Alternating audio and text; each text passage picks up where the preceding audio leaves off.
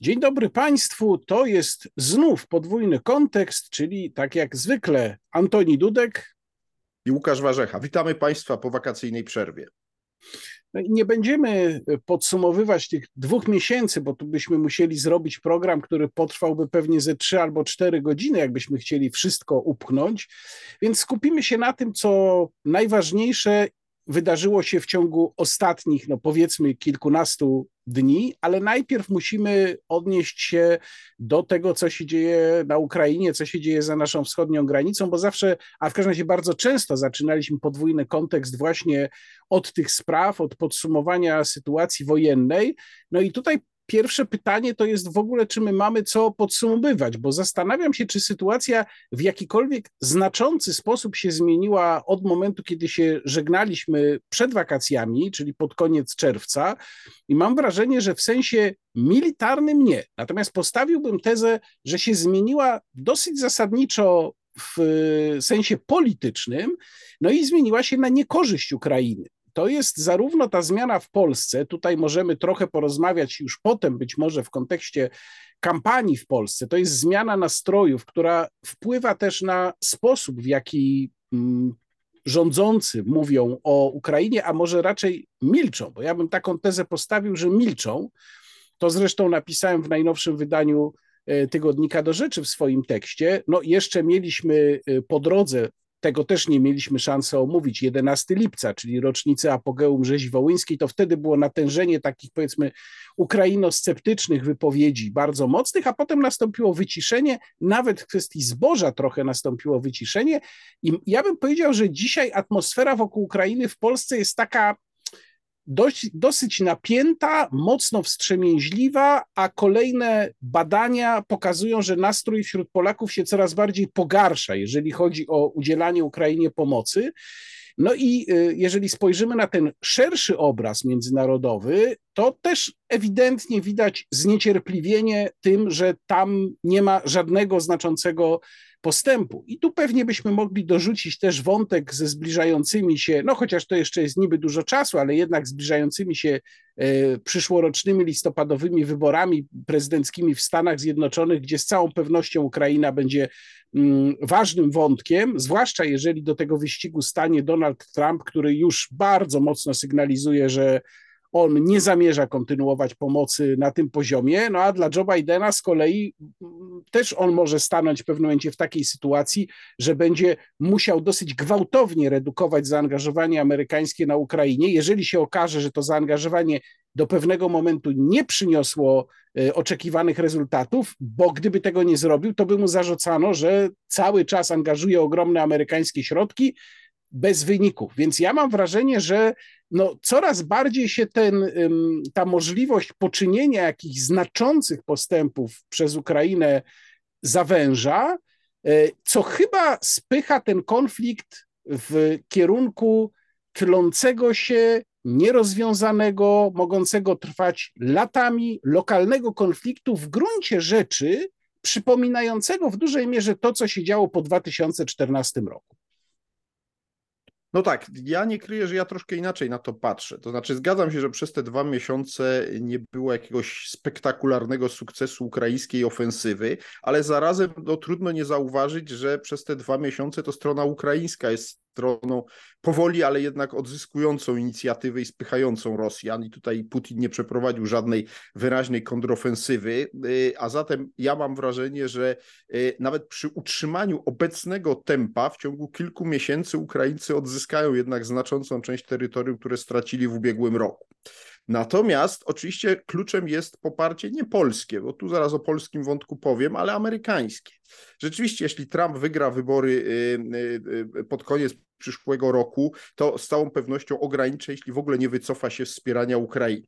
No ale zostaje jeszcze ten ponad rok, w którym i tu się różnimy. Joe Biden moim zdaniem nie ma wyjścia, będzie coraz więcej pieniędzy e, Ukraińcom i broni wysyłał, dlatego że od tego zależy jego wiarygodność. Znaczy on w tej chwili, gdyby prawda, się zaczął wycofywać, przypominałby kogoś, kto no, zainwestował w jakiś projekt bardzo dużo i na pewnym etapie właściwie zaczął się wycofywać, co i tak mu nic nie da, bo jego krytycy będą mówili, no właśnie, przyznajesz się do błędu, nic ci się nie udało. Ja raczej się spodziewam nacisku większego amerykańskiego na Ukraińców, y, żeby, y, no najkrócej mówiąc, zaczęli mieć pewne sukcesy większe i w ślad za tym podejrzewam, że Amerykanie niedługo zaczną Ukraińcom przekazywać broń, y, powiedziałbym, no, większego zasięgu i nawet zaryzykuję, lubię czasem taką, to się czasem sprawdza, ale nie taki konkretny papierek lakmusowy postępów ukraińskich. To jest los mostu kerczeńskiego. Znaczy, jeśli most kerczeński będzie dalej, choćby w ograniczonym zakresie, ale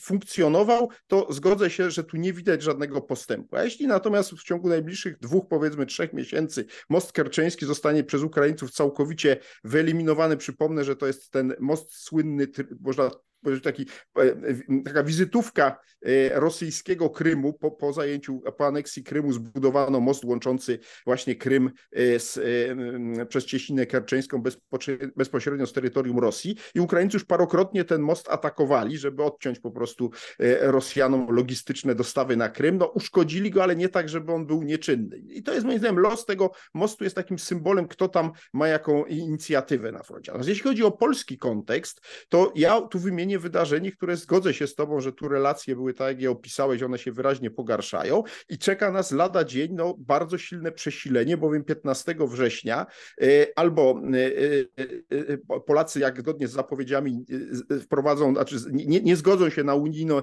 unijną decyzję o otwarciu granic Unii Europejskiej dla ukraińskich płodów rolnych, przede wszystkim zboża i będą jakby stosować blokadę, albo nie. No, podejrzewam, że, że, że się rząd PiSu na tyle mocno zadeklarował, że nie ustąpi w tej sprawie, że czeka nas spór e, no właśnie z Ukraińcami na forum e, Unii Europejskiej, bo oni będą to skarżyć. No i rzeczywiście to jest coś, co będzie moim zdaniem znacznie poważniejszym na dziś zgrzytem w relacjach polsko-ukraińskich niż kwestia choćby wołyńska, która jest historyczna i oczywiście ona dla niektórych ludzi w Polsce jest ważna ze względów emocjonalnych, natomiast tu wchodzą w grę, mówię teraz o kwestiach rynku żywnościowego, no, realne do, interesy finansowe pokaźnej grupy polskich rolników i to jest sprawa dla PiSu znacznie bardziej poważna, po, po, poważna zwłaszcza w kontekście tego, że Tuskowi, to jest właściwie, tu też uprzedzę trochę, trochę mm, e, e, na nasz dalszy ciąg naszej rozmowy, udało się właściwie w tej kampanii ostatnio tylko jedno, to znaczy pozyskać pana Kołodziejczaka. Ja nie przeceniam jego znaczenia jako jakiejś wielkiej siły politycznej, no niemniej jednak e, to jest właściwie jedyny przyczółek PiSu, jedyny przyczółek Tuska i Platformy Obywatelskiej, wśród rolników.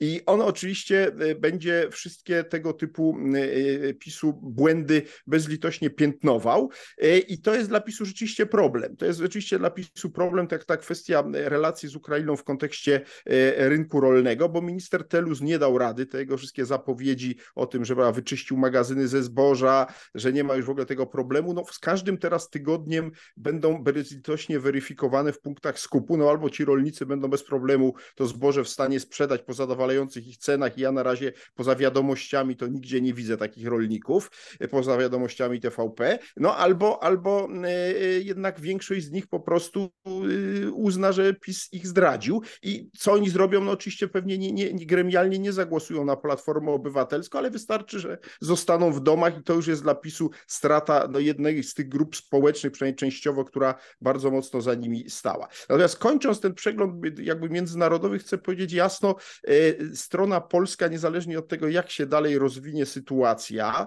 na wschodzie, moim zdaniem pora manewru ma dość ograniczone. To znaczy wycofanie się przez Polskę z wspierania Ukrainy byłoby w moim przekonaniu błędem z prostego powodu. E, my na tym nic byśmy nie zyskali w relacjach z Rosją. Wszyscy ci, którzy uważają, że Putin by się nam rzucił na, si na szyję, gdybyśmy przestali wspierać Ukrainę, moim zdaniem są w głębokim błędzie, więc nie pozostaje nam nic innego, jak trwać jednak przy Kijowu, przy, przy, przy Ukrainie i wspierać Ale Kijów. Tu, Natomiast trzeba to robić oczywiście w racjonalny sposób, tu się zgadzam. Ale tutaj, tutaj ci wejdę w słowo, bo wydaje mi się, że nie ma takiego zagadnienia na stole jak kompletne zaprzestanie wspierania Ukrainy, zwłaszcza, że my jakby za bardzo już nie mamy nawet czym jej wspierać. No tam gdzieś daleko jeszcze jest kwestia ewentualnie F-16, to jest taka ostatnia sprawa. Natomiast to, co jest na stole i co w jakimś stopniu jest tematem kampanii wyborczej, chociaż podnosi to właściwie wyłącznie Konfederacja, bo te główne siły o tym milczą, to jest poziom wsparcia dla ukraińskich uchodźców w Polsce. I tutaj jest, y, jest kwestia tego, ile można by ograniczyć, ile można by ściąć, jakie to będzie miało znaczenie w kampanii wyborczej i tu się wokół tego zresztą głównie pogarsza atmosfera. Więc ja myślę, że tutaj jest pewne pole do, do, do działania. Tak, ale to ewentualnie dla Konfederacji, bo ja nie mam wrażenia, nawet ja nie widziałem nawet w przypadku kandydatów Konfederacji jakoś takiego wyraźnego akcentowania, że trzeba radykalnie tą pomoc ograniczyć, ale jeśli nawet to tylko Konfederacja to podnosi, ja nie mam wrażenia, że jakieś inne e, ugrupowania startujące w tegorocznych wyborach ten wątek akurat podnoszą. E, e, tym niemniej podsumując już ten wątek, jakby podsumowując ten wątek, chcę powiedzieć, że w moim przekonaniu, co mówiłem już tu w tym programie wielokrotnie, Polska nie tylko dołożyła do Ukrainy, ale też skorzystała e, na e, tym, że w e, Polsce pojawiło się tak wielu uchodźców z Ukrainy, zwłaszcza tych młodych, zwłaszcza tych dzieci. I to widać w kontekście choćby tego, co się dzieje na rynku pracy i tych afer, które mamy z e, pracownikami z innych krajów, którzy są tutaj ściągani, e, wbrew temu deklaracjom PiSu, że on nie będzie tu żadnych robotników ściągał, to zjawisko się nasila i będzie się nasilało. E, dlaczego? No bo po prostu rynek pracy to wymusza. Po prostu w Polsce realnie brakuje rąk do pracy w określonych zawodach i ci ludzie będą ściągani. W tym kontekście ja uważam, że Ukraina jest dla nas po prostu rezerwuarem siły roboczej i to takim, który moim zdaniem nie zrodzi takich problemów, jakie mogą zrodzić no, przybysze z odleglejszych regionów. I to jest pewien realny właśnie, problem polskiej Antoni, gospodarki. To może tak zróbmy. Y, zajmijmy się najpierw tym, zmieniając może trochę kolejność, ale skoro już o tym powiedziałeś, zajmijmy się sprawą, która mam wrażenie, że y, no jednak jakiś wpływ na wynik wyborów może być, czyli tak zwaną aferą wizową, czy, czy aferą Wawrzyka, jak zwał, tak zwał, ja przepraszam, ale mnie się pan minister, były minister, wiceminister Wawrzyk będzie zawsze kojarzył z tą sytuacją, kiedy ściągał spodnie z oparcia. Nie wiem, czy widziałeś tę scenę w trakcie tak, wywiadu. Nawet to kiedy powtarzają dzisiaj telewizje mniej życzliwe PiSowi tą słynną scenę, tak? no właśnie. No i tutaj, yy, ponieważ PiS postanowił w referendum, o którym też jeszcze y, szerzej trochę powiemy, postanowił pytać o kwestię yy, relokacji uchodźców, no i również o, o uchodźców, migrantów, migrantów, bo uchodźcy to są z Ukrainy e, i kwestie bariery na granicy z Białorusią. No i jednocześnie Donald Tusk też zaczął podnosić od pewnego już czasu, co było dosyć zabawne, bo to raczej Konfederacja zapoczątkowała ten temat, a potem Donald Tusk go podjął, kwestię przyjmowania przez rząd Prawa i Sprawiedliwości mm, y, y, migrantów zarobkowych. No i tutaj trzeba powiedzieć, że właściwie niewiele rząd PiS mógł pokazać na swoją obronę, ponieważ rzeczywiście żadnej strategii migracyjnej za tym nie było. Ja wielokrotnie zresztą w swoim wideoblogu pokazywałem te liczby y, wydanych wiz pracowniczych, mówiłem o tym, z jakich krajów pochodzą ci migranci. No można odnieść wrażenie, że nie ma tu żadnej weryfikacji. Wiemy też o tym, że mm, nie ma, nie jest tak, jak niektórzy twierdzą, że jeżeli ktoś przyjechał do Polski do pracy, to będzie niekłopotliwy. Widzimy to w doświadczeniach innych krajów europejskich, które zresztą PiS wielokrotnie wskazywał jako doświadczenia, które powinny dla nas stanowić ostrzeżenie. Wiemy, że ze statystyk policyjnych wynika, że najbardziej relatywnie kryminogenną grupą są Gruzini w Polsce, bo ich w stosunku do, do liczby Gruzinów obecnych w Polsce najwięcej z nich popełnia przestępstwa i to w dodatku często są to przestępstwa e, no, takie poważniejsze niż e, jazda po alkoholu, bo to akurat Ukraińcy bardzo często mają na sumieniu. Natomiast Gruzini no, to są rozboje, wymuszenia i tak dalej, napady. E, I teraz na to wszystko, na ten wątek wchodzi e, właśnie kwestia wiceministra Wawrzyka i tego systemu wydawania wiz, który on kontrolował.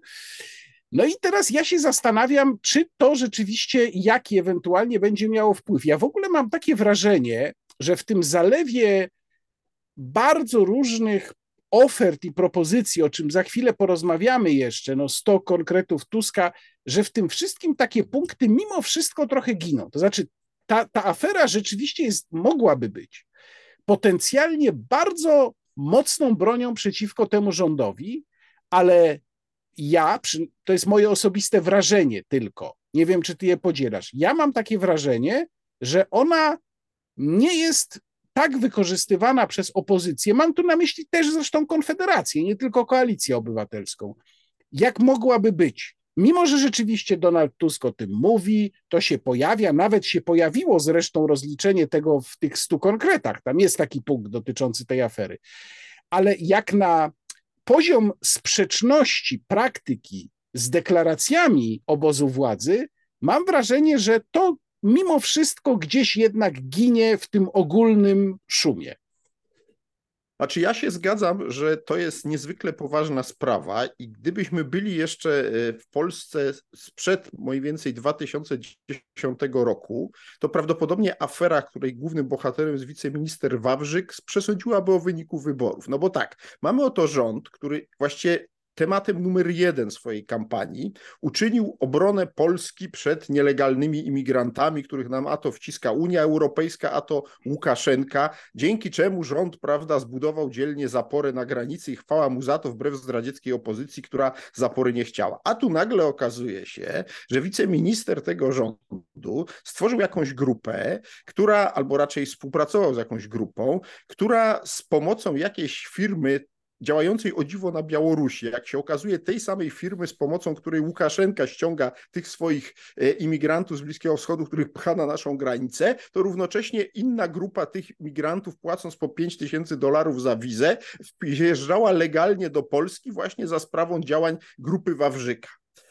Po czym nie zorientowały się o tym nasze wspaniałe służby na czele, nie wiem, z CBA, czy ABW, czy, czy dowolną inną służbą specjalną, tylko służby migracyjne Niemiec i Szwecji zaczęły wskazywać stronie polskiej, że przyrasta liczba dziwnych migrantów z polskimi wizami na ich terytorium.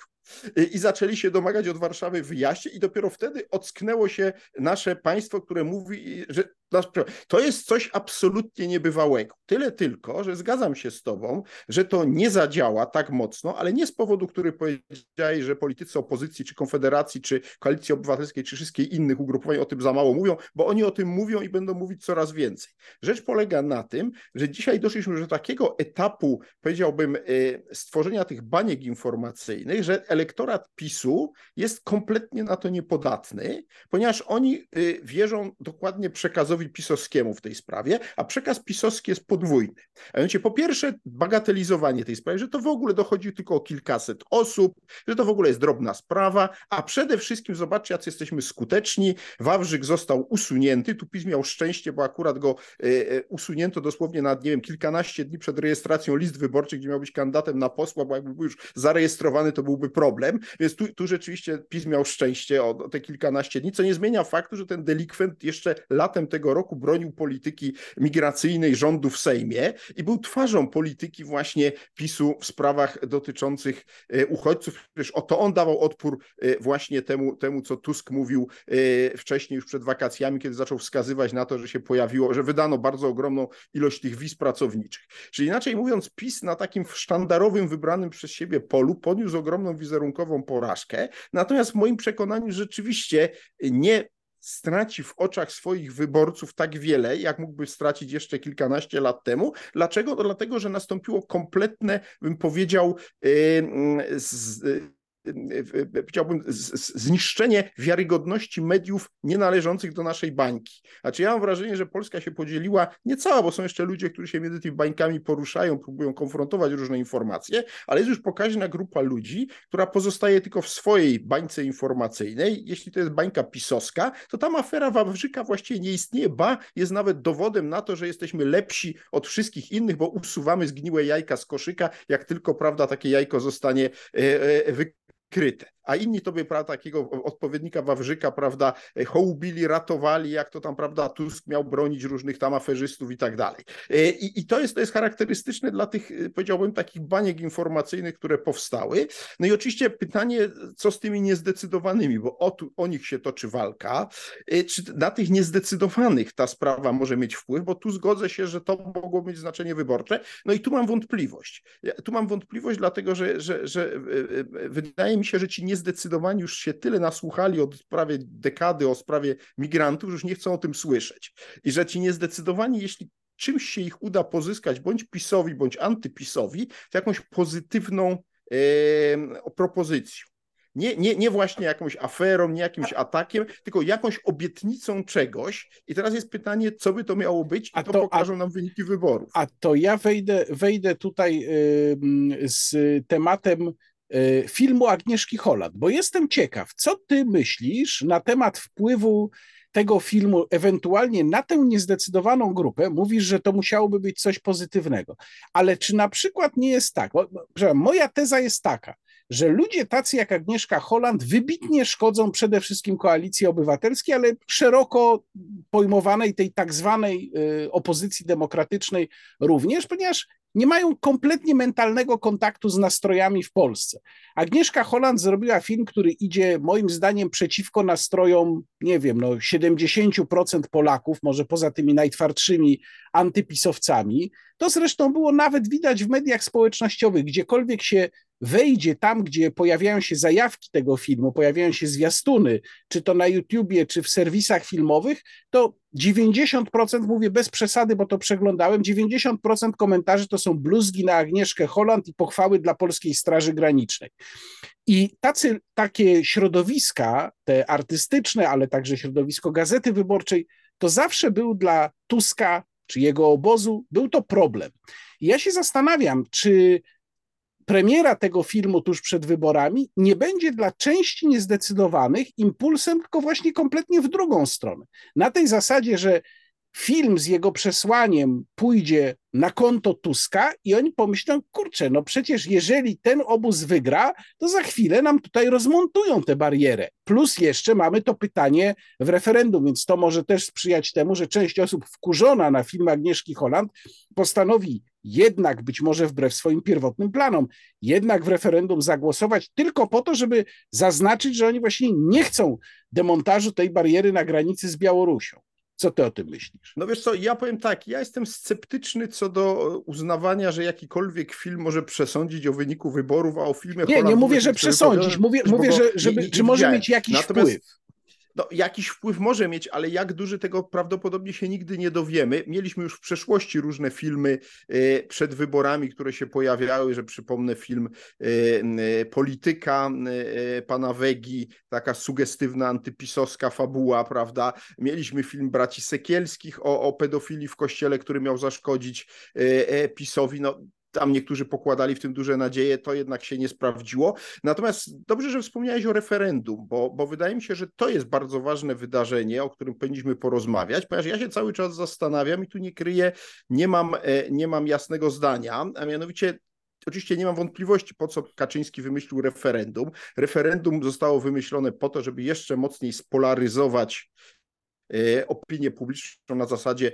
właśnie my to chcemy tych wszystkich rzeczy i dlatego e, e, już nie będę pytań referendalnych powszechnie znanych przypominał, ale e, musimy tym czterem rzeczom powiedzieć cztery razy nie, a opozycja, nawet jak się nie chce do tego przyznać, to chciałaby powiedzieć cztery razy tak. Tylko ponieważ opozycja nie podjęła gry, co było zresztą łatwe do przewidzenia przy takim sformułowaniu pytań, e, e, to jakby PiS stracił trochę tego, tą przeciwną stronę i teraz oto pojawia się następujący problem. Gdyby PiS zdołał przeprowadzić normalne referendum, w którym rzeczywiście on by nawoływał do głosowania w określony sposób, a opozycja w odwrotny, to to by była klasyczna polaryzacja. A teraz masz do czynienia z sytuacją, w której tak naprawdę istotą sprawy jest to, czy obywatel idący na wybory parlamentarne, parlamentarne zdecyduje się wziąć kartkę do głosowania w referendum. Bo jak on ją weźmie, to w istocie rzeczy on się już opowiada po stronie Prawa i Sprawiedliwości. Bo jakby nie zagłosował, to jest jasne, że większość uczestników referendum odpowie cztery razy nie,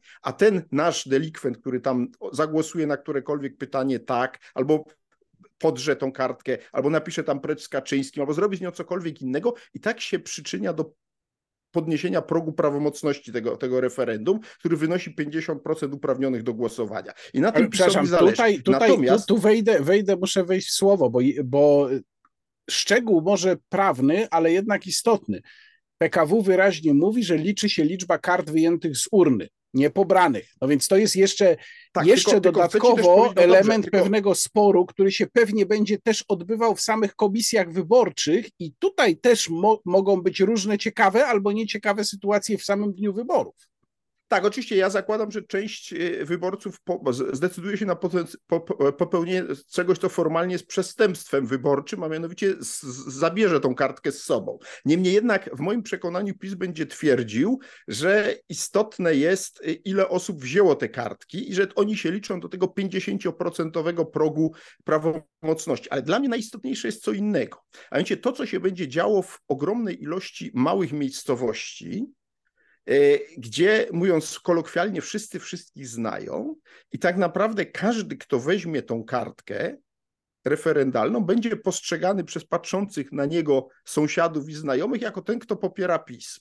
Czyli inaczej mówiąc, jak ktoś nie popiera PiSu, e, będzie miał poważny problem, żeby tej kartki referendalnej nie wziąć. Ale teraz, i teraz to jest to pytanie, na które nie znam odpowiedzi, ale cały czas nad nim myślę. Jak wielu ludzi poczuje dyskomfort z powodu tego, że zostało postawione w takiej sytuacji, że musi tą kartkę wziąć, bo się boi, że zostanie zdemaskowana jako przeciwnik PiSu i z zemsty za to zagłosuje później przeciwko PiSowi. Za to, że PiS ich przymusił do wzięcia tej kartki. A e, to no jest bo, ciekawe pytanie. To, to jest moim zdaniem absolutnie fundamentalna sprawa w wielu małych miejscowościach, bo ja nie mam cienia wątpliwości, że tam ludzie będą się bali nie wziąć tej kartki.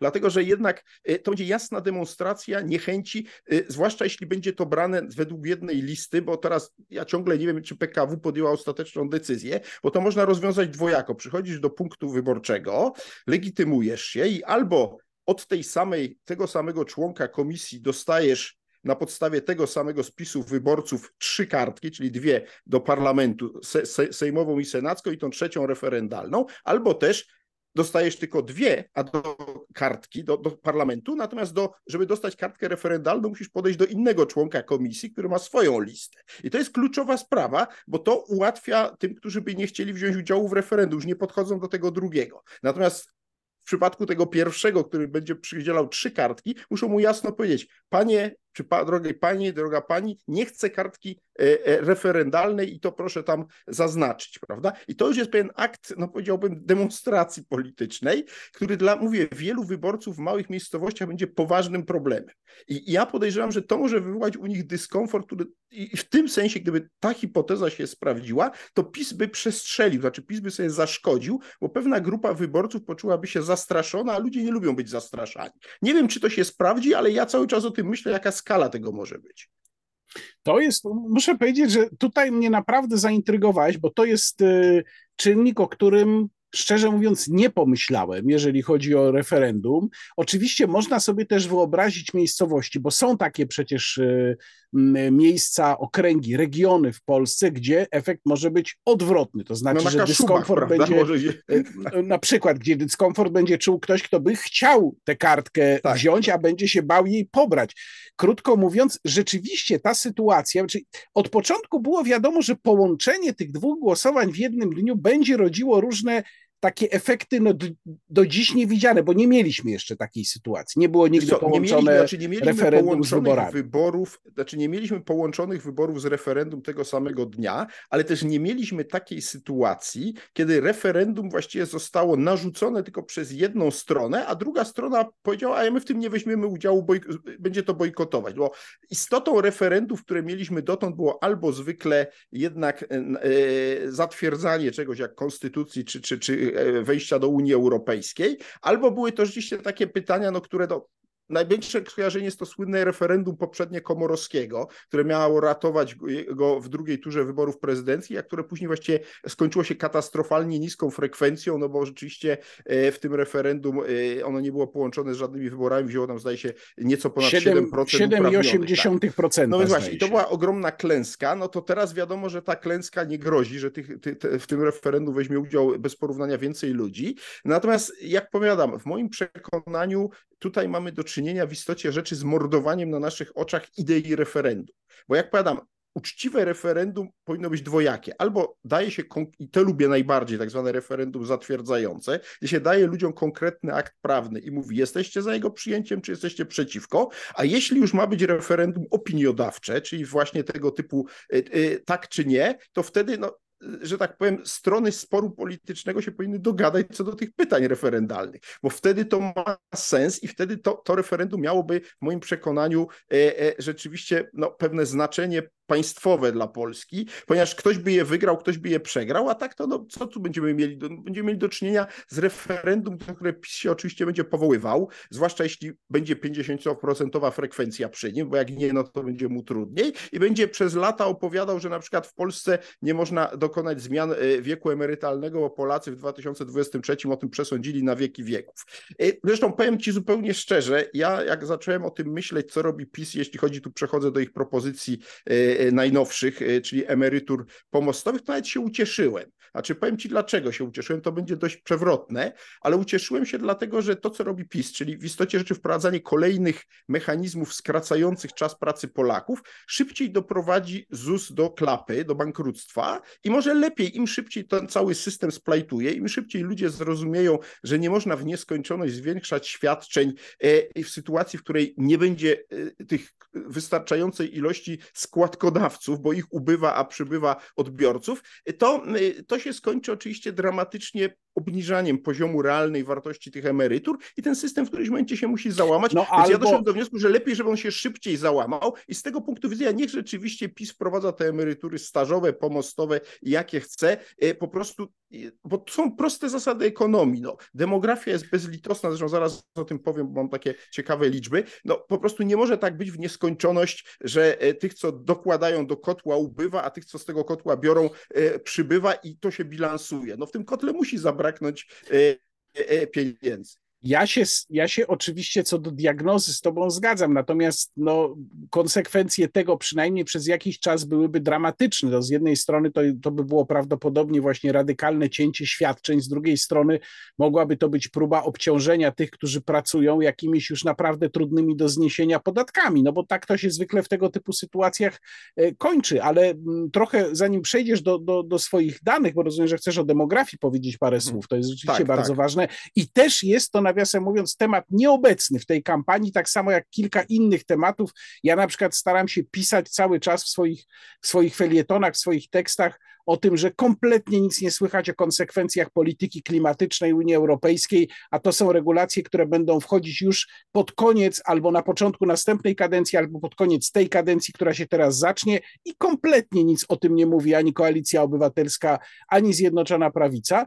Natomiast jeżeli mówimy w ogóle o odporności systemu finansowego na ten festiwal obietnic, no to, to ja, ja sobie czegoś takiego, prawdę mówiąc, nie przypominam.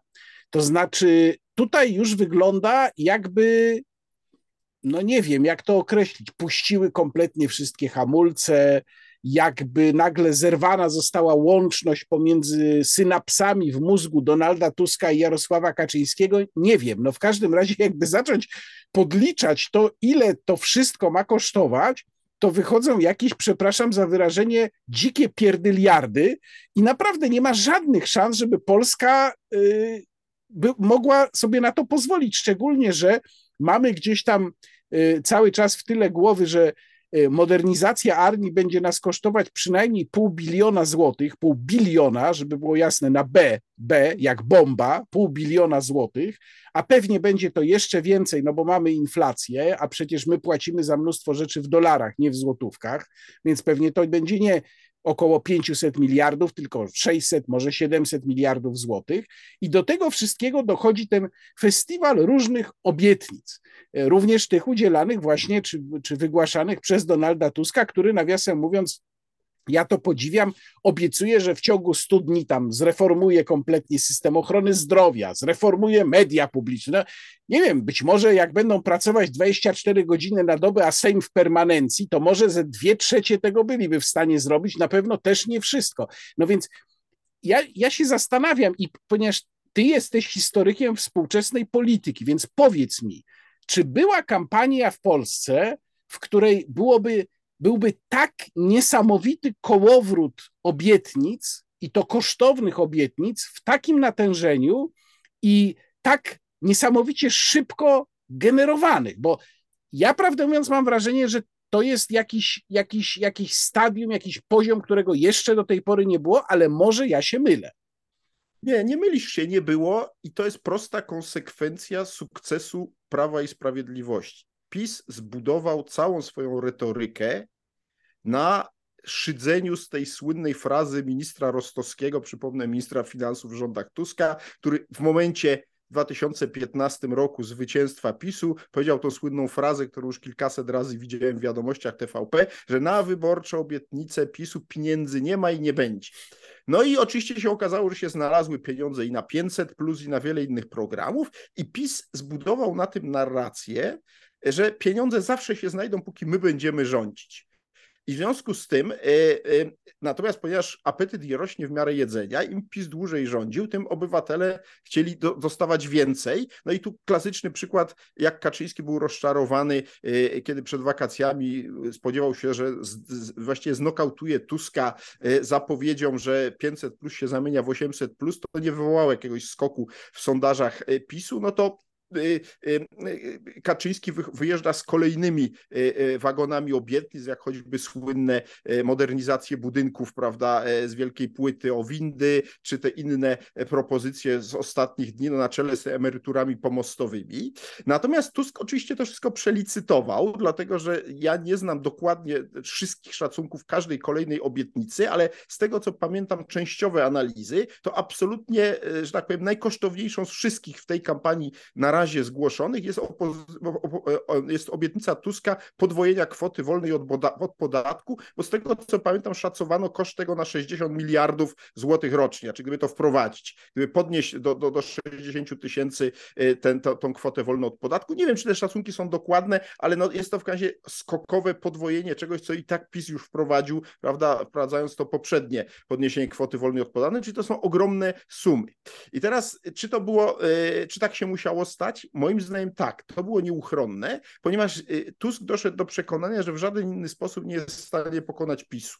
Żadna retoryka racjonalna, budżetowa, jakiejś odpowiedzialności, mówienia, że tego się nie da, y, oczywiście by mówiła, no właśnie, PiS by powiedział, widzicie, Tusk mówi, że się nie da, bo on nigdy nic nie może, my wam damy. Więc Tusk uznał, że musi przelicytować PiS na ich własnym polu i zaczął na kolejnych obszarach, prawda, e, e, się z nimi licytować. Jak się to skończy, to zobaczymy 15 e, października. Natomiast fakty są takie, jak na wykresie, który ci teraz pokażę i naszym widzom i zaraz go omówię to jest, nie wiem, czy to będzie widać, to są takie dwie krzywe, które się e, rozchodzą. I teraz ja opiszę, co te krzywe oznaczają. Otóż widać, a ja przepraszam, znajdę, tak. znajdę ten wykres, bo on już krążył w tak. sieci, znajdę on jest i na moim profilu go... facebookowym, tak. To, e, to, to w takim razie wstawimy go, tak. wstawimy go i y, teraz go Państwo zobaczą dokładnie. Tak, y, y, otóż wyjaśniam. Otóż zaczyna się ten wykres w 2005 roku i obrazuje dwie grupy wyborców, najstarszych i najmłodszych. Otóż w momencie w 2005 roku, który ja uważam za cezurę najważniejszą w dziejach trzeciej RP, bo to jest moment, kiedy PiS z Platformą wchodzą na arenę w roli głównych graczy, najstarszych wyborców, czyli tych w Polsce po 60, było mniej więcej 6,5 miliona i mniej więcej dokładnie mniej więcej tyle samo, czyli około 6,5 miliona była wyborców najmłodszych, czyli do 30. I tak było w 2005 roku. A teraz, po 18 latach, w 2023 roku, mamy sytuację taką, że liczba najmłodszych wyborców, tych do 30, stopniała nam do mniej więcej 4 milionów, natomiast liczba najstarszych wyborców, czyli tych powyżej 60 roku życia, wzrosła nam do niemal 10 milionów. I to tłumaczy, dlaczego obie strony tak zaciekle walczą przede wszystkim o głosy najstarszych wyborców, gdzie PiS jest najsilniejszy. Tylko jest jeden w tym wszystkim problem, to znaczy w tym galopadzie obietnic, obietnic, zwłaszcza dla naszych seniorów, jak to zwłaszcza PiS lubi mówić, nikt nie mówi jasno, że jeżeli Polska nie będzie się w sensie demograficznym rozrastała, jeżeli mówiąc krótko, nie będziemy mieli więcej składkodawców, to cały ten system robienia dobrze naszym seniorom musi się w nieodległym czasie załamać, dlatego że w tej chwili, zwłaszcza od moim zdaniem wybuchu pandemii, moim zdaniem my wyłącznie e, się zadłużamy i ten oczywiście gospodarka się rozwija, to jest prawda, tylko że ten e, e, wzrost dochodów budżetu jest moim zdaniem znacznie poniżej tego tempa zaciągania zobowiązań, już nie tylko na kwestie socjalne, jak co sam zauważyłeś, na kwestie obronne. I teraz pozostaje tylko moment, Pytanie, kiedy nastąpi, tego nikt nie jest w stanie przewidzieć. Moment, w którym, no najkrócej mówiąc, e, e, wszystkie te zobowiązania nagle się zwalą budżetowi na głowę i nastąpi krach. Bo w moim przekonaniu to jest nieuchronne. Oczywiście nie przed 15 października, to, to z całą pewnością nie nastąpi. Natomiast jest pytanie, czy na przykład w przyszłym roku rzeczywiście ten budżet, który już nawet oficjalnie, mimo że tam ukrywano e, ten deficyt na różne sposoby, już oficjalnie nawet na przyszły rok deficyt budżetowy ma wynieść sto kilkadziesiąt miliardów złotych. Ponad 160 ponad 160 miliardów. No więc właśnie. I teraz jest pytanie, czy to się da utrzymać w sytuacji, no właśnie, cały czas rosnących lawinowo zobowiązań, także będących efektem e, tych e, obietnic w tej kampanii wyborczej. To pozwól, uwagę... Antoni, że, pozwól Antoni, tak. że tutaj parę liczb, do, uzupełnię e, twój wywód. Znaczy ponad 160 miliardów e, deficyt w przyszłym roku, potrzeby pożyczkowe związane ze spłatą zadłużenia ponad 220 miliardów i tu jeszcze dodam y, do wątku demograficznego, to co mówiłeś, ponieważ niedawno GUS przedstawił prognozy liczby ludności Polski w 2060 roku. I wszystkie te prognozy to są trzy scenariusze, czyli taki średni, bazowy dwa optymistyczny i, i, i negatywny i one wszystkie wskazują na bardzo wyraźny spadek liczby ludności do 2060 roku. Otóż scenariusz główny przewiduje, że będzie 30,4 miliona Polaków. Scenariusz ten bardziej pozytywny 34,8, czyli i tak mamy spadek w stosunku do obecnego stanu o ponad 3 miliony, a scenariusz negatywny, uwaga, 26,7 miliona. Czyli to byłby spadek o prawie 12 milionów obywateli, o ponad 11 milionów obywateli w stosunku do dzisiejszego czasu. No to, to, to, jest, to są po prostu druzgocące prognozy. Dokładnie tak. No i teraz trzeba sobie zdawać sprawę, że następny rząd, ten, który się wyłoni po wyborach 15 października, bez względu na to, czy to będzie rząd PiSu czy antypisu, będzie zakładnikiem trzech następnych kampanii wyborczych, e, które nas czekają do wiosny 25 roku, czyli do wyborów prezydenckich włącznie, ponieważ przy każdej z tych kampanii strona przeciwna będzie nieustannie tropiła poczynania tego rządu, mówiąc, a gdzie jest realizacja tej czy innej obietnicy? Dlaczego żeście tego czy innego e, nie dali? I w tym momencie te wszystkie obietnice zaczynają coraz bardziej dusić ten rząd, jeden czy drugi. Czyli mówiąc krótko, ta, powiedziałbym, ten festiwal obietnic zemści się na zwycięzcy tych wyborów. Bo i to bez względu na to, kto nim będzie, dlatego że w tej chwili mamy do czynienia z sytuacją, w której druga strona już nie odpuści i głównym argumentem będzie właśnie podważanie wiarygodności. Oczywiście tu PiS zawsze będzie e, e, rekordzistą, bo PiS nieustannie stara się e, przekonać obywateli, że, PiS, że, że Tusk jest szczególnie niewiarygodny, no bo wiadomo, że obiecywał różne rzeczy, a później nie dotrzymał, a myśmy dotrzymali. Więc, więc z tego punktu widzenia sytuacja jest moim zdaniem dość beznadziejna. Ja nie kryję, że ja patrzę na to wszystko z coraz większym niepokojem i, i mówiąc szczerze, nie, nie bardzo wiem, co by tutaj miało być światełkiem w tunelu, dlatego że jedyna partia, czy obóz polityczny, który mówi, nie, nie, my nie będziemy brać udziału w licytacji e, e, tych wszystkich obietnic, czyli Konfederacja, z kolei pro, proponuje Polakom nową terapię szokową, która w moim przekonaniu zostałaby natychmiast odrzucona przez miażdżącą większość e, społeczeństwa, ponieważ z kolei oferta Konfederacji to jest oferta państwa minimum.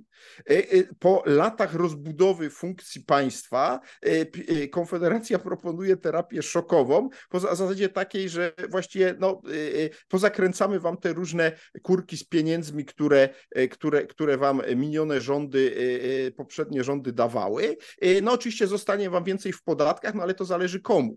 Zależy komu. Chociaż no, nawet, chociaż tym, nawet Konfederacja. Płacą, Tak, ale nawet Konfederacja jednak nie, nie zapowiada takiego, takiej kompletnej likwidacji socjalu. To też jest charakterystyczne. Na przykład na temat 500, plus, no tu, tu nie, nie ruszą, nie mają zamiaru ruszyć. Chciałem jeszcze y, o jedną rzecz się zapytać, czy wprowadzić jeszcze jeden wątek na koniec. Wątek, o którym mówiliśmy w podwójnym kontekście wielokrotnie. Komisja do spraw badania rosyjskich wpływów, bo tym też PiS postanowił jednak w kampanii zagrać, co mogło być trochę zaskakujące, chociaż moim zdaniem można się było tego spodziewać po przyjęciu nowelizacji prezydenta. Ja mam w ogóle taką hipotezę, że ta nowelizacja została wymuszona przez naszych wielkich braci z oceanu i kiedy już weszła w życie, czyli kiedy nie groziła destabilizacja polityczna po wyborach, po ewentualnej wygranej Donalda Tuska, no bo zlikwidowano w ustawie te tak zwane środki zaradcze, które mogły spowodować, że Tusk nie mógłby objąć funkcji premiera, no to postanowiono jednak z tym ruszyć. E, no i zgodnie z Twoimi przewidywaniami, tutaj chylę czoła. Profesor Cęckiewicz nie tylko wszedł w skład komisji, ale został też wybrany i to w dniu, kiedy nagrywamy nasz program, nagrywamy go w poniedziałek wieczorem, został mm, wybrany przez członków komisji, bo tak nowelizacja też y, zdecydowała, że oni sami wybierają y, przewodniczącego, został wybrany na przewodniczącego. Y, no i tam widziałem, że pytany o, mm, o, o działania komisji, największy chyba jej Hunwejbin w jej składzie Przemysław Żurawski-Welgrajewski powiedział, że no raczej chyba przesłuchać żadnych przed wyborami nie będzie, bo się trzeba do tego przygotować. Ja bym postawił taką tezę, że jednak wezwanie na przesłuchanie będzie i moim zdaniem będzie, będzie oczywiście wezwanie skierowane do Donalda Tuska. Donald Tusk oczywiście się nie stawi. Zostanie mu wymierzona kara przewidziana w ustawie o komisji. Być może jeszcze zdążą go wezwać drugi raz i on się drugi raz nie stawi, no to kara wtedy już jest większa, chyba do 50 tysięcy złotych za drugim razem. Myślę, że trzeci raz już nie dadzą rady go wezwać. No i pytanie, no czy to w ogóle... razem to by go już musieli doprowadzać z pomocą policji i tak, myślę, że tak. tego raczej przed wyborami już nie tak. będziemy mieli. E, I, I, ja bym postawił tezę, że wbrew oczekiwaniom, tak jak to było dokładnie z 800+, wbrew oczekiwaniom to niczego nie zmieni, ponieważ jest to E, sytuacja tak bardzo wpasowująca się w skrajną polaryzację, tak bardzo powiedziałbym bańkowa, odwołując się do tego, co ty wcześniej mówiłeś, że jedynym efektem, postawiłbym taką tezę, może być zniechęcenie jakiejś, pewnie niewielkiej, ale jednak grupy wyborców, żeby w ogóle głosować. Na takiej zasadzie, że kolejny cyrk, ja chcę być jak najdalej od tego. Natomiast nie sądzę, żeby to skłoniło kogokolwiek, żeby przerzucić głosy z koalicji obywatelskiej na kogoś albo z PiSu na kogoś. Myślę, że to będzie kompletnie jałowe ćwiczenie, ale zastanawiam się, i tu bym ci zadał takie pytanie, bo prawdę mówiąc, to jest moim zdaniem najciekawsze. Co się stanie z tą komisją po wyborach? No mamy dwa warianty. No powiedzmy, że rządzi opozycja i tutaj tak, gdyby chcieli komisję zlikwidować, no to musieliby zmienić ustawę, a mają wtedy prezydenta Dudę, który może to zawetować ale z drugiej strony, zgodnie z ustawą, mogą wymienić jej skład. I tu już nie potrzebują zgody prezydenta, więc kto wie, czy prezydent postawiony przed taką alternatywą by jednak tej ustawy o likwidacji komisji nie wolał podpisać, bo jeżeli po prostu zostanie wymieniony jej skład, no to może się okazać, że przed tą komisją w nowym składzie na przykład zostanie postawiony Sławomir Cęckiewicz, Przemysław Żurawski-Welgrajewski, Jarosław Kaczyński. Antoni Macierewicz. Antoni, Antoni Macierewicz. Macierewicz. Tak, tak, tak. Ale jest też pytanie, co ta komisja będzie dalej robić, jeżeli PiS utrzyma władzę.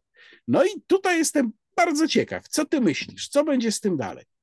To znaczy, ja myślę tak, że jeżeli PiS utrzyma władzę, to jest oczywiste, że komisja zacznie działać i będzie elementem, no, że tak powiem, y, szarpania właśnie y, y, takich polityków jak Donald Tusk, jak Waldemar Pawlak i cała galeria mniej znaczących postaci obozu dawnego e, rządzącego Polską, bo tu Jarosław Kaczyński, który jest przecież architektem także i tego pomysłu, po prostu będzie uważał, że trzeba sprawę doprowadzić do końca, jak to on mówi, odsłonić prawdziwe oblicze Tuska do końca i komisja będzie tu świetnym narzędziem. Natomiast ważniejszy jest ten pierwszy problem, który postawiłeś i on nie dotyczy tylko tej komisji, tylko w ogóle co opozycja zrobi z różnymi narzędziami, które PiS stworzył po to, żeby gnębić swoich przeciwników politycznych. Czy opozycja już jako obóz władzy wspaniałomyślnie zrezygnuje z nich, czy też ochoczo wejdzie w buty PiSu i zacznie wykorzystywać je przeciwko, no i tak jak ta komisja, no weźmy na przykład kwestię prokuratury. No, zasadniczo opozycja mówi, że trzeba znowu rozdzielić prokuraturę od ministra sprawiedliwości. Prokurator generalny, minister powinien być oddzielnie. No ale skoro prezydent być może nie chciałby takiej ustawy podpisać, to właściwie czemu by nie dać na razie naszego człowieka, takiego antyziobrę i tych wszystkich prokuratorów tam przekierować, prawda, na e, naszych przeciwników spisu, o choćby na takiego prezesa Obajtka, którego oczywiście na zajutrz, gdy to będzie tylko możliwe, natychmiast się odwoła z prezesa Orlenu i zacznie się go tam tropić, czy to od strony właśnie e, e, sprzedaży Lotosu Saudyjczykom, czy od wielu innych zarzutów, które są wobec niego formułowane. I, i to jest to zasadnicze pytanie, na które nie znamy odpowiedzi dzisiaj myślę, że po stronie opozycyjnej się toczy spór. On dotyczy też spraw bardzo istotnych, nie kryje także i dla nas wszystkich, bo na przykład ja byłem niedawno świadkiem w telewizji takiej dyskusji między kandydatem trzeciej drogi, czyli, czyli profesorem Bartoszewskim i kandydatem Koalicji Obywatelskiej Pawłem Kowalem, gdzie no, wyszła sprawa, co zrobić z sędziami. Tak? I tutaj bardzo wyraźnie widać twardsze stanowisko Koalicji Obywatelskiej, że trzeba generalnie problem tych sędziów powołanych przez nową KRS rozwiązać w sposób radykalny. No i y, bardziej racjonalne, moim zdaniem, stanowisko Bartoszewskiego, który mówił, no, że przecież jeżeli się y, mniej więcej 3000 sędziów y, a dzisiaj jest tyle tych sędziów powołanych przez nową KRS i prezydenta, pozbawi prawa do orzekania, uznając, że oni byli nielegalnie powołani, no to oznacza to unieważnienie jakiejś gigantycznej ilości wyroków, które oni już wydali, także i tych dotyczących naszych spraw różnych, które w minionych latach się no toczyły. I, i, i również, nagły, innych, i tak? również nagły brak sędziów w systemie, prawda? To Dokładnie. też by dysfunkcjonalność wymiaru sprawiedliwości. Dokładnie, więc ja myślę, że po stronie opozycji zderzałyby się wtedy te dwie e, e, przeciwstawne sobie opcje. Jedna nazwijmy ją pragmatyczna, a druga taka bardziej racjon, radykalna, rozliczeniowa. Tylko, że na razie to jest moim zdaniem wszystko e, e delikatnie mówiąc mało realne, bo e, no, jak patrzymy na sondaże, to tutaj można powiedzieć, że się niewiele zmieniło od e, tego, jak rozmawialiśmy o tym przed wakacjami, bo ciągle ja uważam, że najbardziej prawdopodobny scenariusz to jest scenariusz, w którym Konfederacja jest tym języczkiem uwagi, mająca 30, 40, 50 posłów, bez których nie uda się powołać większościowego rządu. I moim zdaniem ciągle ten scenariusz jest najbardziej aktualny. Oczywiście to się może wachnąć w jedną bądź drugą stronę, e, czyli w stronę czy antypisowskiej opozycji, czy, czy w stronę PiSu, ale na razie ja tego wahnięcia takiego wyraźnego nie widzę, może poza jednym, to znaczy tym, że e, ale i to wahnięcie może być e, paradoksalnie przynieść odwrotny skutek, czyli tę wielką manifestacją, którą Tusk zapowiedział na 1 października, bo jeżeli jej efektem będzie istotny wzrost notowań koalicji obywatelskiej, to odbędzie się to moim zdaniem przede wszystkim kosztem kosztem e, trzeciej drogi, a jeśli ta spadnie poniżej progu wyborczego, to jest bardzo prawdopodobne, że największym beneficjentem tego będzie Prawo i Sprawiedliwość. I w ten oto sposób, w myśl schematu z 2015 roku, kiedy z kolei spadnięcie lewicy poniżej progu dało PiSowi samodzielną większość, PiS miałby tu pewną szansę. E, e, no ale czy tak będzie, no to będzie też zależało od tego, jak daleko Tuskowi uda się dogonić na ostatniej prostej PiS dzięki właśnie temu, tej manifestacji 1 października, bo jeżeli to będzie będzie różnica na poziomie 2-3%, to i koalicja obywatelska dostanie tego ogromnego bonusa, e, mniejszego niż PiS wprawdzie, ale jednak kosztem trzeciej drogi, która by spadła poniżej progu. Więc e, zobaczymy, e, moim zdaniem piłka jest w grze. Myślę, że jak się za dwa tygodnie spotkamy, to będziemy już mieli te sondaże, które w moim przekonaniu będą bardzo, bardzo nas przybliżały do e, ostatecznego wyniku wyborów, ale też pamiętajmy, e, bo akurat tak się składa, że, że w tej chwili o czymś tam pisałem sprzed lat i przyglądałem się na przykład e, w związku z przygotowywaniem kolejnego programu na moim kanale Dudego Historii, zajmowałem się wyborami w 97 roku i chcę Ci powiedzieć, że analizowałem właśnie poparcie sondażowe dla tych dwóch głównych graczy wtedy, Sojusz Lewicy Demokratycznej walczący o przetrwanie, bo kończył swoją kadencję, kadencję kontra akcja wyborcza Solidarność, która jak wiemy ostatecznie pokonała i to więcej 6 prawie procent miała więcej niż SLD w wyniku wyborów, ale jak spojrzysz na sondaże, to tam nieustannie była mijanka i znacznie statystycznie nieco częściej to SLD miał jedno-dwuprocentową przewagę nad AWS-em, a nie odwrotnie. Oczywiście ja nie przenoszę tego do, jeden do jednego do obecnych czasów, chcę tylko pokazać, że ostateczny wynik wyborów nie jest jednak możliwy do przewidzenia przez sondaże przy tak niedużych różnicach między głównymi graczami. Tu akurat różnica jest oczywiście dużo większa i ja nie sugeruję, że Koalicja Obywatelska dogoni czy, czy, czy, czy wręcz przegoni Prawo i Sprawiedliwość. Chodzi tutaj raczej o układ sił tych mniejszych graczy, który, który, który, który wydaje się no, największą zagadką tych wyborów, dlatego że tak naprawdę nie miejsce na podium w tych wyborach będzie najważniejsze, ale to paradoksalnie kto znajdzie się że tak powiem, w nowym Sejmie poza podium, ale jednak do niego wejdzie. Ci najmniejsi gracze mogą być tutaj paradoksalnie najważniejsi i to chyba będzie specyfika e, tej kampanii, tych wyborów, które nas czekają 15 października.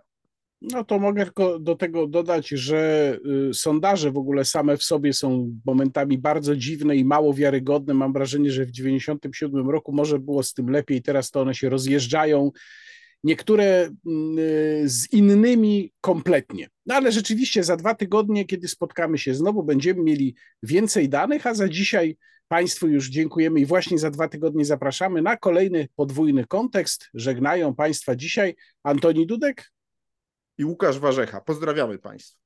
Do zobaczenia.